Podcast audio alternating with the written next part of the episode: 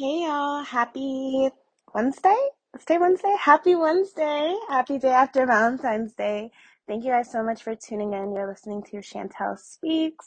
It's been a while. I missed you guys so much. I apologize for not making episodes and missing the new year and Valentine's Day. I hope you guys had a great holiday season if you celebrate. And yeah, I've just been doing Bible studies and things on Facebook, and I've been neglecting you guys, and I feel really bad, but I'm ready to jump back in by God's grace. I have a lot of new content planned for you, and I'm really excited and looking forward to it. And the first thing that we're going to be talking about in this new year, new season, new month of February, in the spirit of Valentine's Day, we're going to be talking about love. And I have so much to say about it. God's put a lot on my heart. So it's going to be different parts. I'm not sure exactly how many, but we'll just move with the spirit. And yeah, so we're going to be talking about love. We're going to be talking about love. Okay, so the first thing I wanted to talk about is, like we know, Valentine's Day just passed. So we've been seeing a lot of worldly love, right? And so what's Valentine's Day? Valentine's Day, when you show fondness to somebody through giving, right? And this is actually a biblical principle, right? John 3:16, for God so loved the world that he gave, right? So we know that out of love, people give. Out of love, people sacrifice. This is a biblical principle, right? But in our world, we've changed it. It's been changed to kind of become like, for lack of a better phrase, like a pissing contest, like, look at how big my gift is. My boyfriend loves me more. My man loves me more. And it's usually the one day where people actually give, the one set day where people choose to give. Whereas biblically, you know, we're told to give all the time. So we see the difference in that way. But the principle of giving, sacrificing out of love is a biblical principle. But like I said, it's kind of turned into like a pissing contest of like, oh, this is what love looks like. This is what, you know, giving flowers, giving these materialistic items. Has become a display of love, or it's become a way of calculating love. So when I think of love, there's a few stories that come to mind, a few scriptures, and we're going to go through these, if not in this episode, in the other episode. But today I just wanted to lay some foundational understanding. I wanted us to look at what the biblical definition of love is, right? Because as I said, we have like this worldly definition that we see, which is like flowers, balloons. Another thing I was thinking about is in the world, love is like ignoring the sins of others, right? Like, oh, I love you, so I accept you as you are, and I don't care what you do with your life as long as it doesn't affect me, right? This is like a very worldly view of love. Whereas a Christian view of love is who the Father loves, he corrects. So out of love, I'm going to correct you. Out of love, I'm going to call you out of your sin. I'm going to condemn your sin. Not the person, but the sin. Out of love, love is patient, love is kind, love endures all wrongs, right? Whereas or love keeps no record of wrongdoings, right? Whereas in the world, I'm going to forgive and I'm not going to forget, right? So we have this dynamic where in the world, we're taught like, these are good things, these are good principles for love in the world, but just because they're good in the world's eyes doesn't mean they're God, doesn't mean that they're biblical, right? So we also want to stray away from this language of good versus bad, because first of all, it's not good if it's not of God, because God is goodness. There's no goodness separate from him, right? But we want to stray away from this language of good and bad, and we want to turn it into the language of biblical and not biblical. And even when you're having conversations with people who are not Christian, you want to stay away from the language of good and bad, and even Christians, you want to stay away from good and bad, and let's talk scripture. Let's talk biblical. Let's not talk what I think about it. Let's not talk what I feel, but let me show you the scripture, right? And you'll have a more productive conversation in that way. So that's just a little fun tidbit. So we're going to go over the different types of love, and I'm going to give you guys some scriptures as well. But also, I just want to start by saying, right now I'm sitting in my basement, in this couch, by this window, absolutely gorgeous. We moved a few months ago, and there's all these nice rooms in our new house by God's grace. There's like this huge porch deck. I don't know the difference between a porch and a deck, but it's like elevated and you can see all the trees. And I remember when we were moving in, I was like, oh my gosh, I'm going to sit here, I'm going to do this. I also have a studio here. I'm going to sit here, I'm going to do this, I'm going to do that, I'm going to do that. You know, just making all these plans. But then I got so comfortable in my room, and I'm always in my room, and I never really move around that much, right? And so I think that's a good metaphor. Y'all already knew it was a metaphor. You knew I wasn't just on here talking about being in my room. So you know that this is a good metaphor for our relationship with Christ, right? We have all of these opportunities to grow closer to Christ. We have all of these resources, all of these things that are accessible to us once we enter the kingdom, right? Once we accept Christ as our Lord and Savior, right? All of these things that are accessible to us. The Bible tells us that we are not citizens of earth, but we are citizens of heaven. That is in, I was literally just reading that scripture. Let me find it for you guys. Yes, so that scripture is in Philippians 3:20, and it says, but we are citizens of heaven where the Lord Jesus Christ lives, and we eagerly wait for him to return as our Savior. So we are not citizens of here, right? So as citizens of heaven, we need to have our mind set on heavenly principles. We have to be operating in, like, I don't know if you guys know a lot about citizenship. And that's not a knock on anyone, because I don't know a lot about citizenship. But I do remember when I was becoming a citizen, you know, they made me say, all of my loyalty is to America. I stand with America. You know, everything that you have to know, all these questions about America, your loyalty, allegiance is to America. You operate in an American way, whatever that means, right? So as citizens of heaven, this is not where I'm from. I'm visiting, right? Yes, that's perfect. I'm here for work. I'm here on a mission, right? But my citizenship is of heaven. So I'm not going to come here and just act like everyone who's here. I'm going to rely on my heavenly principles, right? So God has given us all of these rooms in the house, all of these heavenly principles, things for us to apply, things for us to grow from. But we get so comfortable in our rooms that we don't grow, that we don't learn, that we don't change. So I'm hoping that with this lesson that we're going to go through on love, because we know love is the principal thing, the most important, the Bible tells us. So we need to make sure we understand what love is, how do we love, what does love even mean? So we're just going to go through all of these foundational things. Okay, so the other point that I want to make as well, when we're talking about the difference between, especially citizenship in heaven, and so just another example to tie everything together, is I used to always hear the quote, you know, I can't pour from an empty cup, right? And so they'd say this in like team meetings or whatever. And the sentiment behind that is like, you need to take care of yourself. You need to love yourself. You need to make sure that you're filled, because how can you give if you don't have anything to give, right? So that sounds good, right? That sounds very, you know, good, right? However, we know that the Bible tells us that we're filled. We're filled with the Holy Spirit, that our cup never runs empty, that our cup overflows. We know that these are scriptural things. So we're never worried about our cup running dry. We're never worried about how much we have. We're never giving from, we're never giving only because we have abundance, but we're giving because God has told us to give, right? So even just little nuances like that make such a big difference, right? And just the thinking behind certain things. So that's another reason why we have to make sure we're staying in our word. Romans 12:12, do not be conformed to this world, but be transformed by the renewal of your mind. And the NLT version I really like, it says, don't copy the behavior and customs of this world. Don't copy the behavior and customs. So the word conformed, it has this connotation of, I'm not gonna be a sellout, right? I'm not gonna change who I am, who I'm called to be, into what's around me, right? But I like this word too, don't copy, because that has more of a connotation of, don't just start doing that, right? Don't fall into that trap. Don't become that, right? So it all means the same thing, but I like the word don't copy.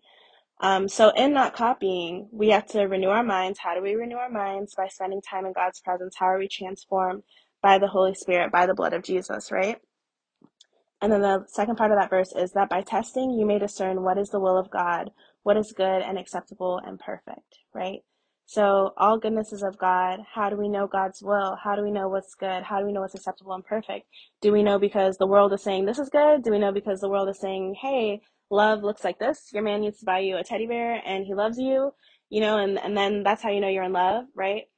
If we are operating on Christian principles, if we want to have a godly marriage, if we want to have godly relationships with others, if we want to give, if we want to love as God has called us to love, we have to understand what God has said love is, not what the world has said, right? Because we're not going to copy the world. So that's another reason why this is very important. So let's go ahead and jump into it. So there's four main types of love that are talked about in the Bible. There's a lot more, but there's four overarching big ones that people usually focus on. And we're going to go ahead and dive into those. So the first one is Eros, and this refers to romantic or sexual love, specifically sexual. This is where you get the word erotic.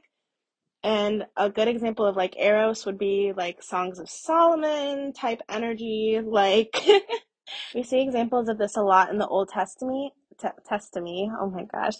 the Old Testament, to express the physical and sensual intimacy between a husband and a wife. And then, however, but in modern times, the word is confused with vulgarity because of, you know, it's using the word erotic, which has to do with like sexual arousal, which is very interesting, right? And this is exactly what I was kind of alluding to before with, we have these biblical concepts, right? And the world takes it and it distorts it, right? Oh, if you love, you give. Okay, well, I'm going to give you flowers on Valentine's Day, so that means I love you, right? Or, okay, God is saying Eros, love, sex within a marriage, right? And then the world turns into erotica, porn, OnlyFans, all of this crazy stuff. So that's why we always have to make sure that we're going back into the word, into the Bible, and understanding the root of it and getting the pure, unchanged version of it. So that's what Eros means. The next one, and I have a lot of notes here, so I'm going back and forth. So that was Eros. So the second one is Storge. Storge. I looked it up to make sure I was pronouncing that correctly because it looks like Storge, S-T-O-R-G-E. And this is used for familial love, mother for her baby, brother for her sister, brother for his sister. Storge itself, and then like positive form is not in the Bible, but the opposite form is used twice in the New Testament, which is Astorge, which means without love, devoid of affection, without affection to kindred, hard-hearted, unfeeling. And it's found in Romans and 2 Timothy. In Romans 1:31, unrighteous people are described as foolish, faithless, heartless, ruthless. And so that word heartless is the Astorgos. And then in 2 Timothy 3:3, the disobedient generation living in last days is marked as heartless, unappeasable, slanderous, without self-control, brutal, not loving God. So once again, that heartless is Astorge. That's basically what Storge means, like brother, sister type love. So when someone says, you know, you're heartless, a lot of times it takes a lot for people to say that someone is heartless, and it means you don't care about the people that you should care about, right? And so the people you should care about, quote unquote, according to the world, are your family, right? So that's where the Storge comes from. So that's like the lowest minimum, bare minimum you care about your family, right? So that's where that's coming from. The next word is Philia. Philia. So when you think of Philia, think of feelings. And this is interesting because in Romans 12:10, there's a compound of Storge and Philia, Philostorgos. I'm butchering these words, but I hope you guys can get where I'm coming from in Jesus' name. So, love one another with brotherly affection, outdo one another in showing honor. So, the word for love there is Philostorgia, and that means loving dearly, being devoted, being very affectionate, loving in a way characteristic of the relationship between husband and wife, mother and child, father and son. So the word Philia itself, it refers to friendship and camaraderie. And this word is often translated as friend in the New Testament. And so I really like this word because it really shows a distinction I was trying to make earlier. As I was researching this word, I saw that Aristotle said that Philia is the highest form of love that anyone could have. So, and similarly in this world, Philia is seen as like the highest form of love, which is like, I love you because you love me, or I have your back because you have my back. So even Philadelphia, fun fact, comes from the word Philia, and Philadelphia means brotherly love. A love of equals who are united in a common purpose, pursuit, good, or end. Thus, Philia refers to a love based on mutual respect, shared devotion, joint interests, and common values. It is a love near and dear friends have for one another. Like, you know, we're on the same page. That's my best friend, you know, that type of word. And we see it in James 4:4. You adulterous people, do you not know the friendship with the world is enmity with God? Therefore, whoever wishes to be a friend of the world makes himself an enemy of God. Philia, affiliated. Wow. God is, that just came to me. Philia, affiliated, right? We are affiliated. And here's some other verses for you. So let brotherly love continue in Hebrews 13:1. So that's used positively. That's the word Philia. Now concerning brotherly love, you have no need for anyone to write to you, for you yourselves have been taught by God to love one another. So that's used in 1 Thessalonians 4:9. So, and godliness with brotherly affection, and brotherly affection with love, 2 Peter 1:7. But what's interesting is in all of these verses, God is using Philia as a way to talk about agape, right? Which we're going to get into next. But what I mean by that is Philia is, right, brotherly affection, right? So it's like a family word. So, you know, loving your brothers and sisters in Christ, right? And this is seen in John 13:34. A new commandment I give to you, that you love one another just as I have loved you. You also are to love one another. Be this, all people will know that you are my disciples if you have love for one another. So it's like a family affiliation. We're all Christians. Philia, right? Affiliated. That's where the word Philia is coming from. It also can mean a positive feeling of liking. So, you know, feelings, Philia.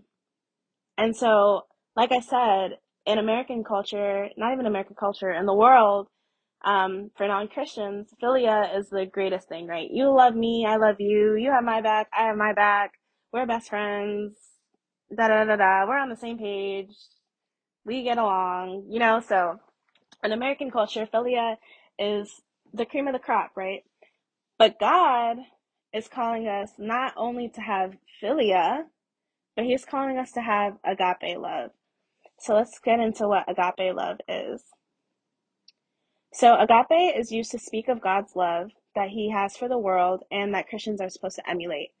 So this word is what's used in John 3:16, for God so loved the world that he gave his only son, that whosoever should believe in him shall not perish but have eternal life, right? So the word there is agape, as I just said. And I want us to break down John 3:16, because when I think about love, and just break down the whole scripture as a whole, when I think about love, or whenever, if I was to say, okay, tell me a verse with love, your first instinct would probably be John 3:16, or maybe love your neighbor as you love yourself. You know, we know these verses. And both of these verses use agape, by the way. So what's really interesting about John 3:16 is a lot of people don't know the context of John 3:16, which I'm trying to figure out if I should tell you or if that should be the homework assignment, to learn the context, and we discuss it next week.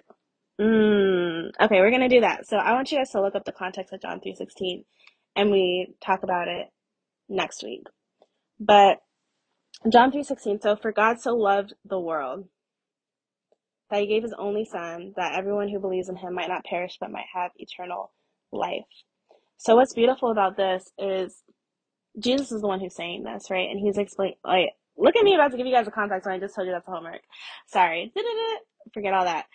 Anyways, what I want to say about this verse is, like we were talking about before, he loved, so he sacrificed, right? So that everyone, some versions say whoever, some versions say so that whoever believes, so that anyone who believes, so that all who believe, right? And the point is everyone has access to this, not based on merit, not because we're, you know, best friends, not because you earned it, not because you deserve it, not because you had my back that one time, so I'm going to have your back too, right? Which is that Philia, right? Because the Philia is an exchange. You're doing something for me. You deserved it. You earned it. You're holding me down, right? We could never earn God's love. We could never deserve God's love. It was a free gift, right? And I want us to really meditate on that and really understand that, because, you know, I feel like we do to an extent. It's like, oh yeah, you know, it was a free gift, yay, right? But it's like, really understand that, because not only did you receive it, but God is calling us to also give that type of love. The type of love that it's not because it's Valentine's Day, it's not because you're my boyfriend, it's not because you're my mom, it's not because you had my back, so I'm going to repay the favor, but you can do absolutely nothing for me. You're a complete stranger. It doesn't matter who you are. You're a widow, you're an orphan. There's no way for you to repay me back, but I'm still going to do this for you because my father did it for me, right? So it's a very deep thing that we have to understand. And another verse that uses agape is, love the Lord your God with all your heart and with all your soul and with all your mind. And that's Matthew 22:37. And also in Matthew 22:39, the second is also like it. You shall love the neighbor of you as yourself. Sorry, I'm reading the interlinear version, so the words are kind of, it's a direct translation. But in the KJV version, it says, love your neighbor as yourself, right? Which is exactly what I said. But the word there is also agape, right? So with your whole heart, with no holding back, with no feelings of repayment, nothing like that, right? And so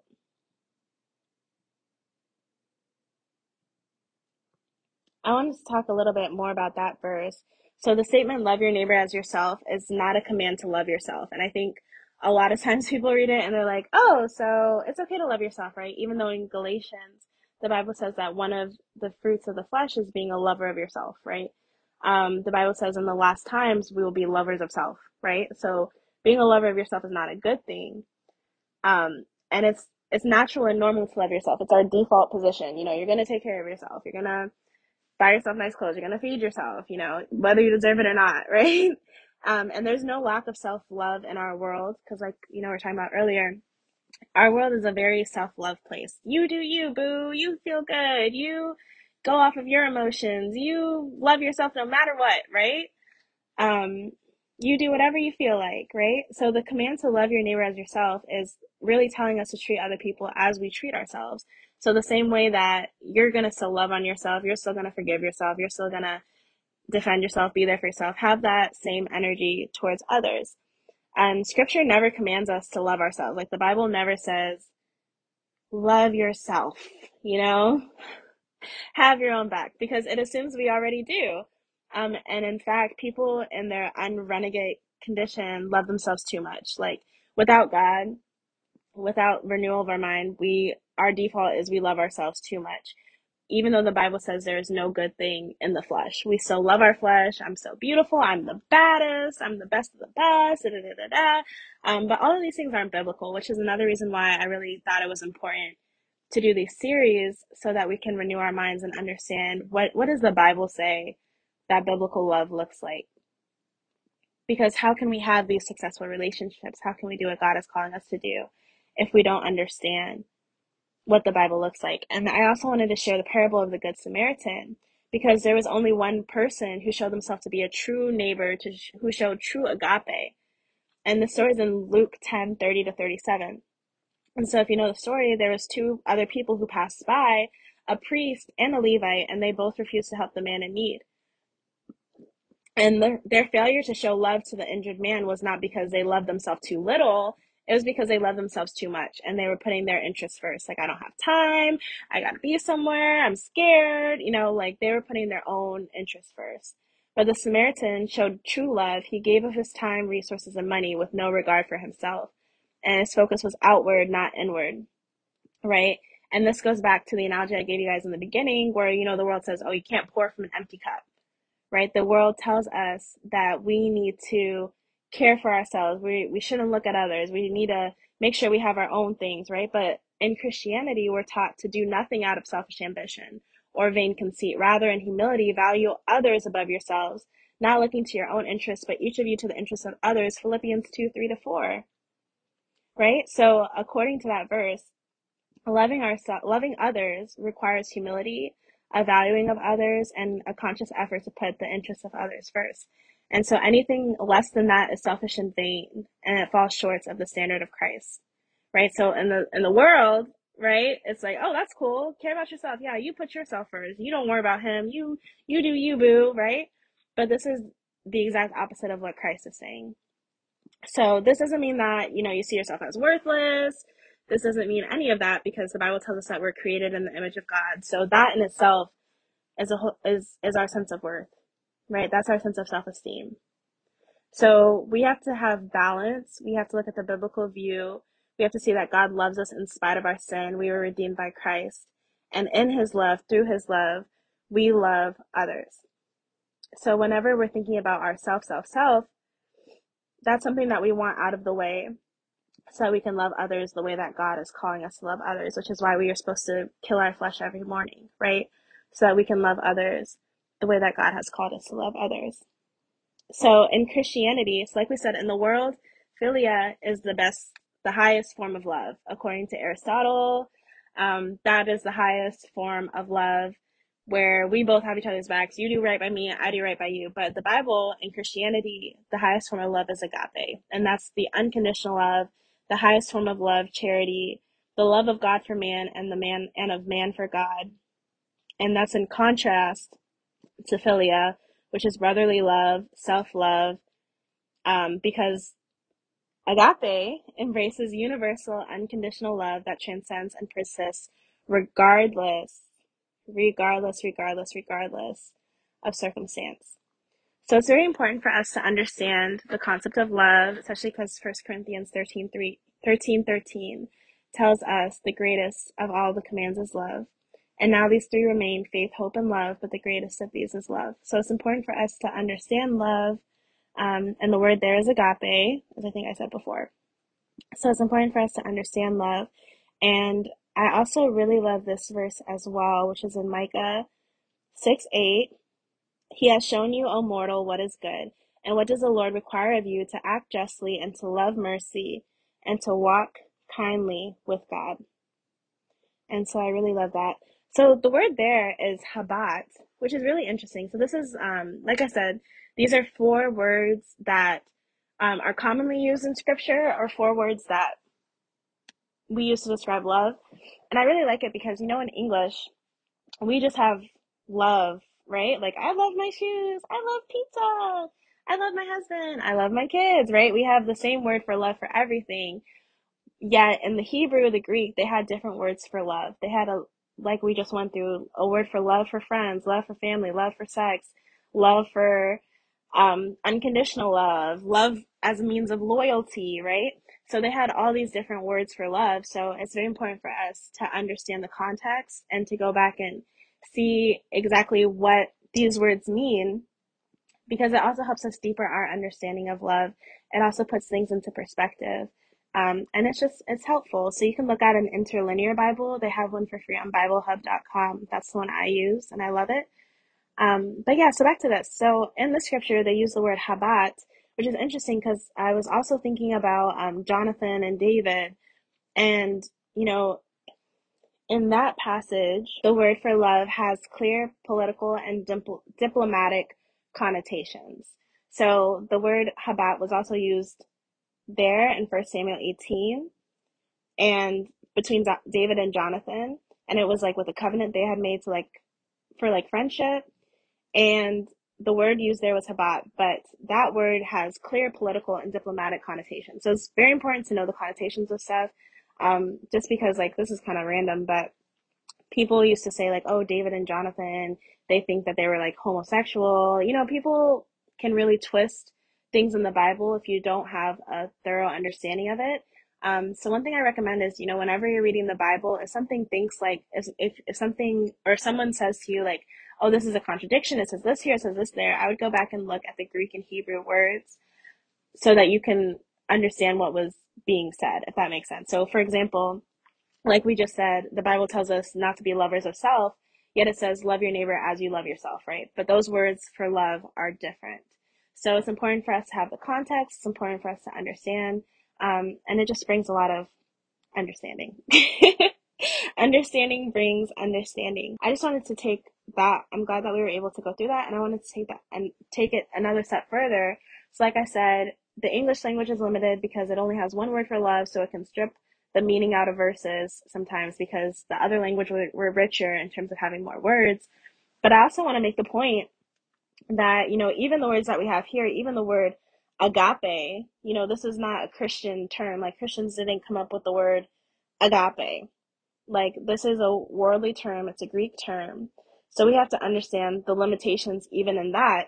And you might be like, Chantel, what do you mean the limitations even in that? So what I mean by the limitations in that, the same way that I could say the sun is very hot, right? And it's like, okay, yeah, the sun is hot. I agree. But what I say, the hotness of the sun is the same as the hotness of the stove. And it's like, no, those are two different hots, right? But the same word is used to describe both.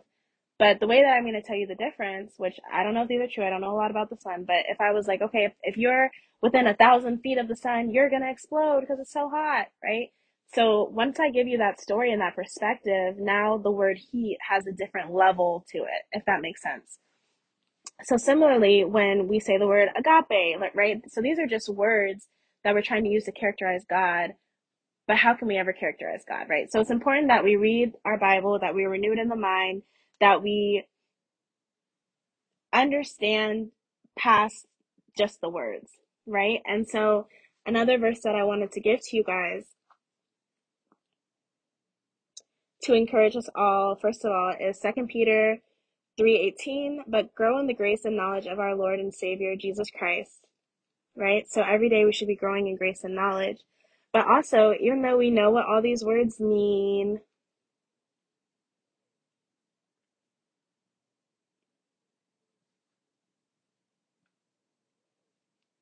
which is great, there's even a study to understand and be able to vocalize and have reasoned arguments to justify something, specifically religious doctrine. So there's a lot of Christian apologetics who can explain everything to you, who can be like, this means this and this means that, and and it's really great. But one thing that we also have to keep in mind always is 1 Corinthians 2:14, the natural man receiveth not the things of the Spirit of God, for they are foolishness unto him, neither can he know them because they are spiritually discerned. So all the things we're talking about, I'm talking about them with the assumption that you already believe in God, that you've already accepted him into your life, that you've already been filled with the Holy Spirit.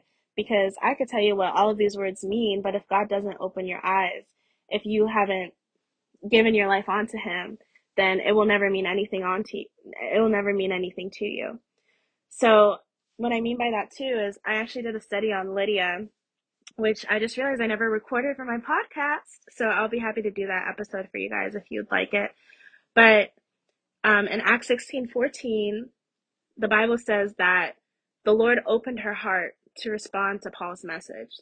So the Lord opened her heart. And the NLT says the Lord opened her heart and she accepted what Paul was saying, right? So the Lord has to open your heart to hear what he has to say, right? So I can sit here and tell you, this means this, and agape, and philia, and, you know, all of this great stuff, which will help us in our understanding when we are already Christians, when we've already accepted it, when we have the Holy Spirit to guide us. But if we have not done these things, then these are just words, right? And this, the natural man, right, who is all of us, we were all natural, we were all born into sin, it's gonna be foolishness onto you, and we'll never be able to discern it because it's spiritually discerned. So I just want to take this opportunity to, you know, ask and say, if you haven't accepted Jesus into your life, there's no better time than today. The Bible says that the time is closer now to his coming than it was when we first believed.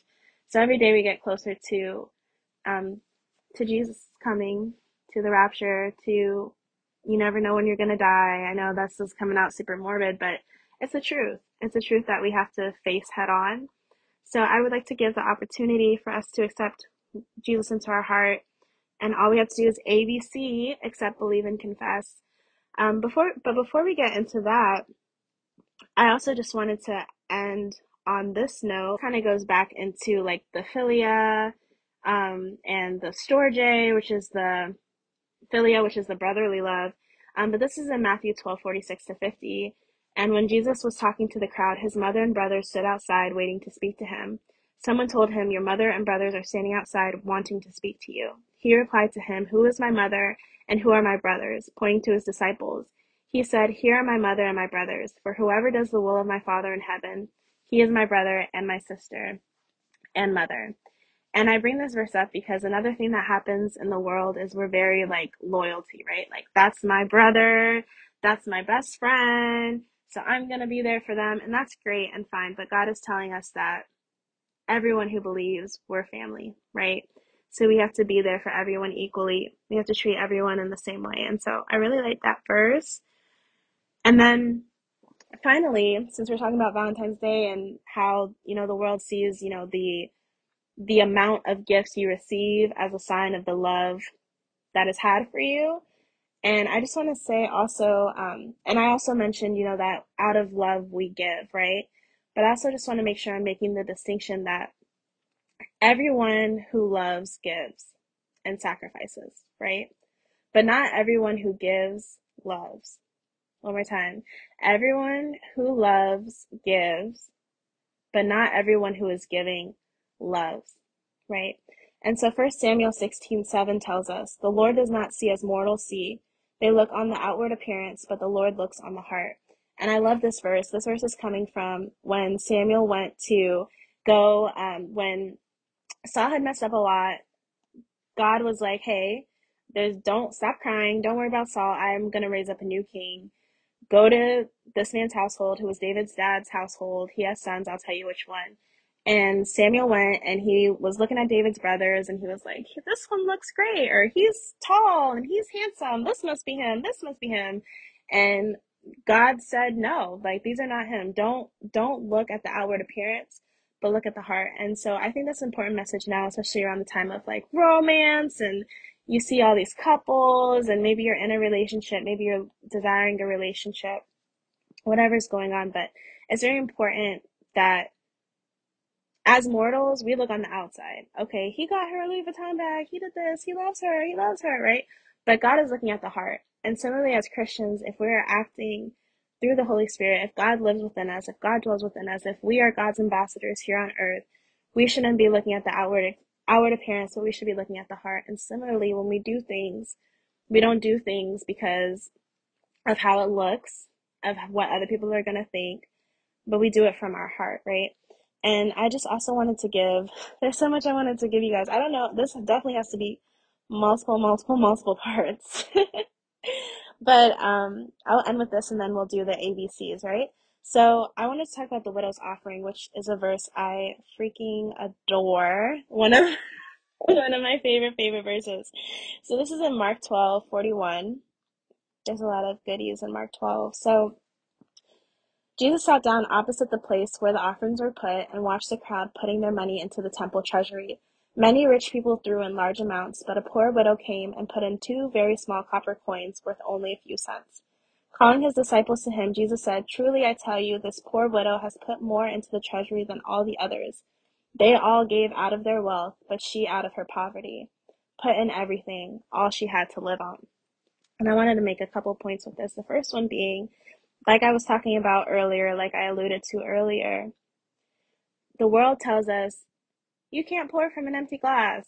You need to make sure your cup is overflowing, and then you can give the leftovers of the overflow. But the Bible here, it literally says that everyone gave out of their wealth, in verse 44, but she out of her poverty put in everything, all she had to live on. So this is agape. This is giving all you have. This is putting in everything. This is a love that God has called us to have. And I think, you know, even thinking about it, like, because I've been sitting here, I've been thinking about it, meditating on it, you know, keeping it on my heart, right? And, you know, the Bible tells us to do that, to meditate on God's words, because as you think about it, like, new things are opening, new things are unlocking. And as I was just thinking about it, I was like, wow, agape love. Because even in the case of the Good Samaritan, that's one time, right? And some people will do one good thing and ride off of it for the rest of their life, right? But God is calling us to do that in every circumstance, in every opportunity, to every single person, not just in emergency situations, not just when someone is super, super desperate and really, really needs it, right? Because then it's kind of like you're doing it out of obligation, right? But we do it because God loves us. We give everything we have. We give our last. Because that's what God did for us, right? So that's just something I want us to really think about this week and pray about, on how we can show the love that God shows us. How can we grow in this way, right? Because God is calling us to grow. So thank you guys so much for listening. I really appreciate your time. I know this was a long episode. Like, when I was sitting out here, it was light and now it's dark. But now it's getting dark. But like I said, if you are not a believer in Jesus, God's arms are wide open to you. All you have to do is ABC, accept, believe, and confess. The Bible says in 1 John 1:9, if we confess our sins, he is faithful and just and will forgive us our sins and purify us from all righteousness. Romans 10:9 says, because if you confess with your mouth that Jesus is Lord and believe in your heart that God was raised from the dead, so that's that B, right? Believe in your heart that God was raised from the dead, you will be saved. For with the heart one believes and is justified, and with the mouth one confesses and is saved. So if you A, accept this message, and B, believe in your heart, you'll be justified, and confess, and you'll be saved. So, Father God, I thank you so much for this time together with my wonderful listeners, my wonderful friends, my wonderful brothers and sisters in Christ, Father. We worship you and we lift your name on high, Lord. We spend this time here together to grow in your ways, Father God, to grow in understanding, to be more like you, Lord. I pray that these words will be on our heart through this week, Father God. I pray that you will touch us, Father God. I pray that you will open our hearts to have that agape love, Father God. I thank you for all the love that's been in the air, Father God, but I thank you that your love is greater and transcends all of those things, Father God. I thank you that you love all of us with agape love, Father God. I thank you that your love is not conditional, because if it was, God, we could never earn it. We could never deserve it. We would never receive it, Father. So I thank you so much that you have opened your heart onto us and that we have the opportunity to know you, that we have the opportunity to grow in you, and that we have the opportunity to be citizens of heaven, Lord. I thank you for everyone who is listening, and I pray that your hand will be over them and that you will guide them in this week and in everything that they have coming up, Father God, that you will be a light unto their feet. We worship you, we love you, we adore you, and give us the opportunity to love on those around us this week, Father, and every week, and every day, and every second, every minute. We love you. In Jesus' name, amen. Thank you guys for listening. Bye.